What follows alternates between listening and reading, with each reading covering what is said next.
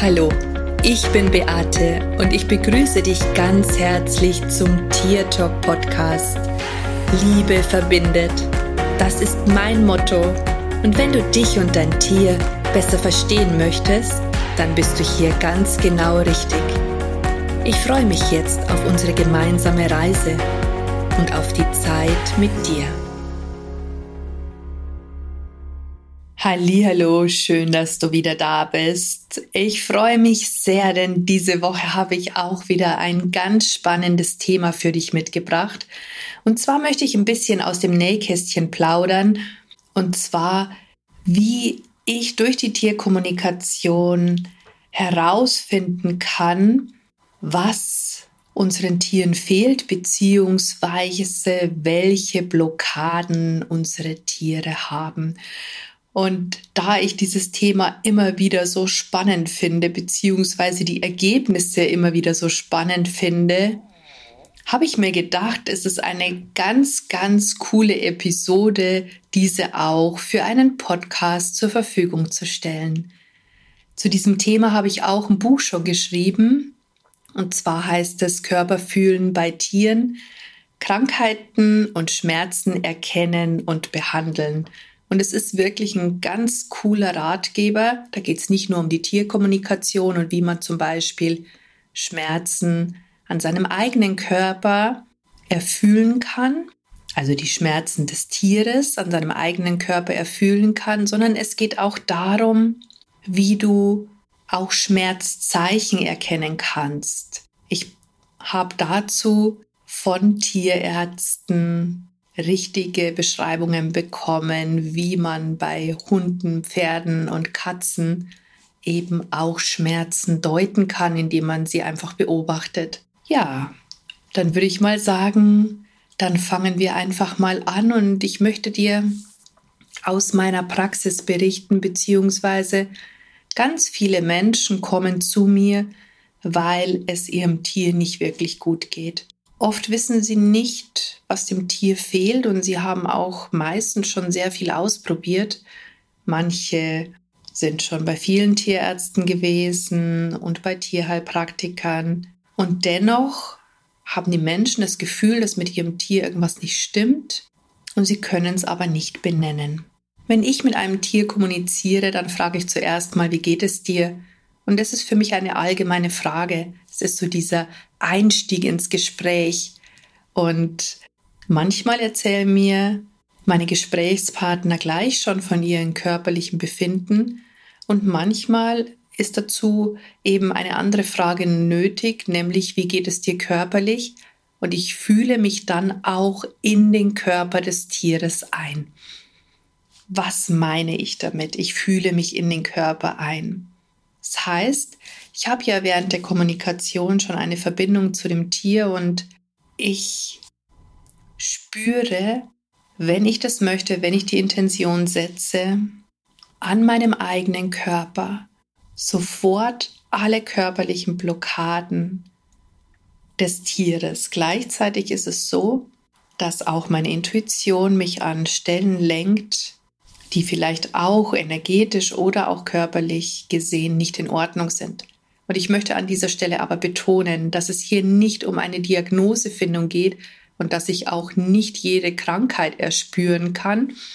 Aber in der Regel ist es so, dass die Stellen, die wirklich schmerzhaft sind, die spüre ich an meinem eigenen Körper. Das heißt, ich versetze mich in das Tier und spüre an meinem eigenen Körper Blockaden und Disharmonien.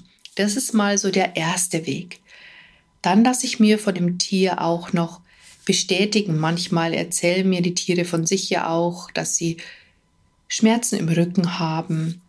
Aber ich möchte dann oft von der Intensität her eben wissen, wie stark diese Schmerzen sind und deswegen fühle ich mich in das Tier ein. Und es ist wirklich echt erstaunlich, was man da alles wahrnehmen kann. Als zweite Möglichkeit benutze ich die systemische Aufstellungsarbeit und vielleicht hast du davon schon mal was gehört. Das heißt, ich stelle mich in die Rolle des Tieres und bin in diesem Moment das Tier. Das heißt, ich benehme mich wie das Tier, ich spreche Dinge aus, die das Tier sagen würde, wenn es denn verbal kommunizieren könnte.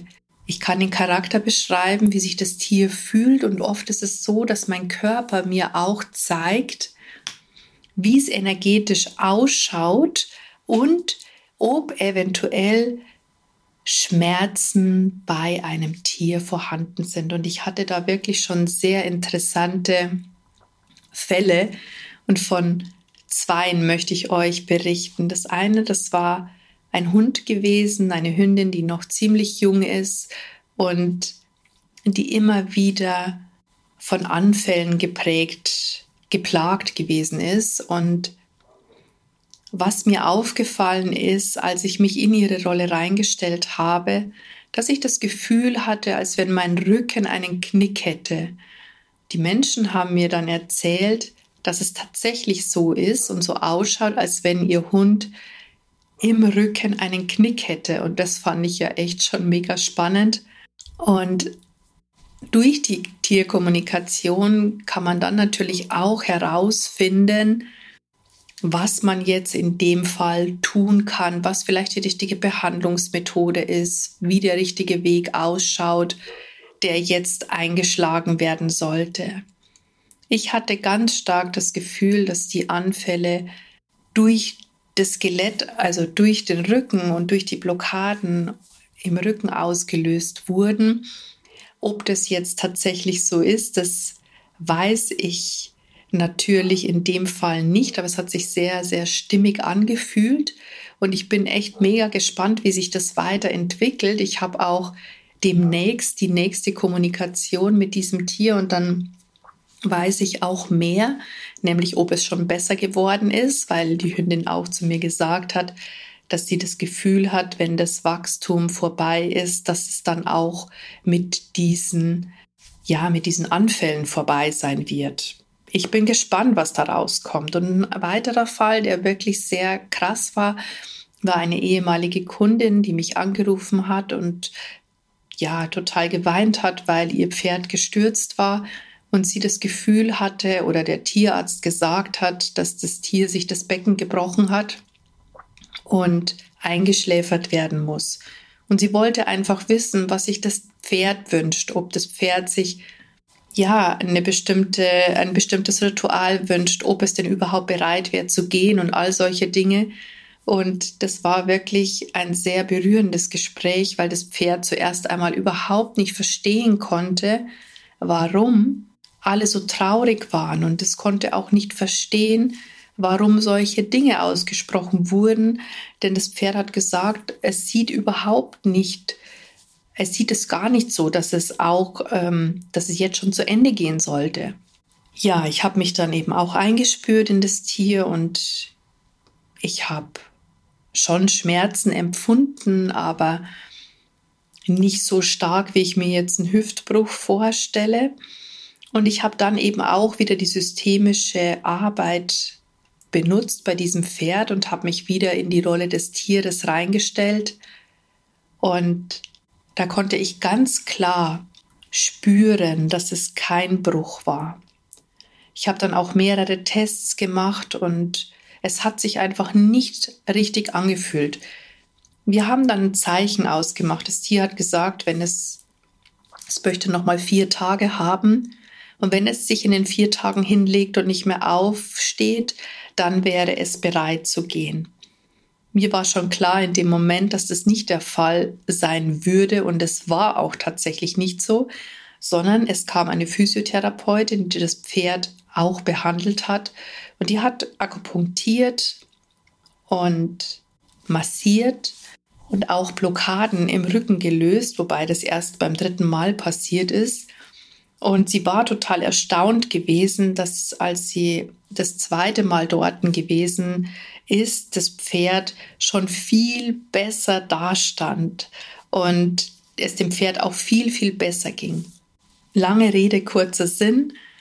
Das Pferd wurde mehrmals mittels Physiotherapie behandelt, mittels Akupunktur, und irgendwann wurden auch die Blockaden gelöst, die Wirbel wieder in die richtige Richtung geschickt.